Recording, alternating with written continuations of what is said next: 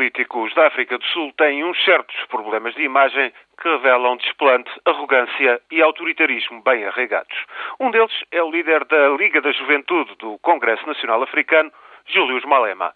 Aos 29 anos é já um político altamente influente no partido governamental indefetível do presidente, jurou matar, se preciso fosse, pela honra de Jacob Zuma. Ganhou fama de demagogo, incendiário e corrupto, mas nada o demove. Persiste, aliás, em tiradas racistas contra brancos e mestiços e insultos à esquerda e à direita em nome da luta revolucionária. Hoje, Júlio Malema foi condenado por um tribunal de Joanesburgo por declarações abusivas e difamatórias contra uma mulher que acusara Jacob Zuma em 2005 de violação. Zuma, que se preparava para disputar a liderança do ANC, acabou por ser ilibado num julgamento controverso. Foi nesse julgamento que o atual presidente disse não usar preservativos, pois achava que um dos o livrava de qualquer risco de contaminação, algo que caiu muito mal num país com uma das maiores taxas de incidência de SIDA no mundo.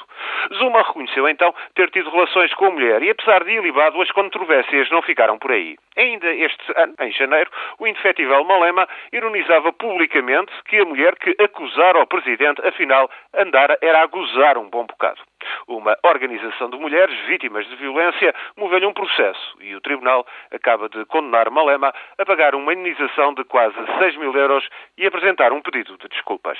Malema vai recorrer da decisão e encomenda-se ao exemplo do Presidente. Com três mulheres oficiais, mais duas noivas, número incerto de diamantes e pelo menos 20 filhos reconhecidos, Jacob Zuma é um polígamo à boa maneira dos chefes tribais julos. Ter muitas mulheres é símbolo de poder e Zuma é indubitavelmente um homem poderoso e arraigado nas suas tradições. O líder da Organização da Juventude do Partido Governamental, oriundo por sua vez de uma pequena tribo do Limpopo, longe das glórias dos guerreiros julos, tomou, no entanto, o seu presidente como exemplo a seguir. Já fez fortuna, mas ainda não casou e tornou-se num caso sério do pior que tem a política da África do Sul. Pior, muito pior do que isso, é que o próprio Jacob Zuma apontou o jovem Júlio Malema como o futuro líder da África do Sul. Temos aqui um grave problema de imagem que revela, afinal, outros problemas bem mais graves.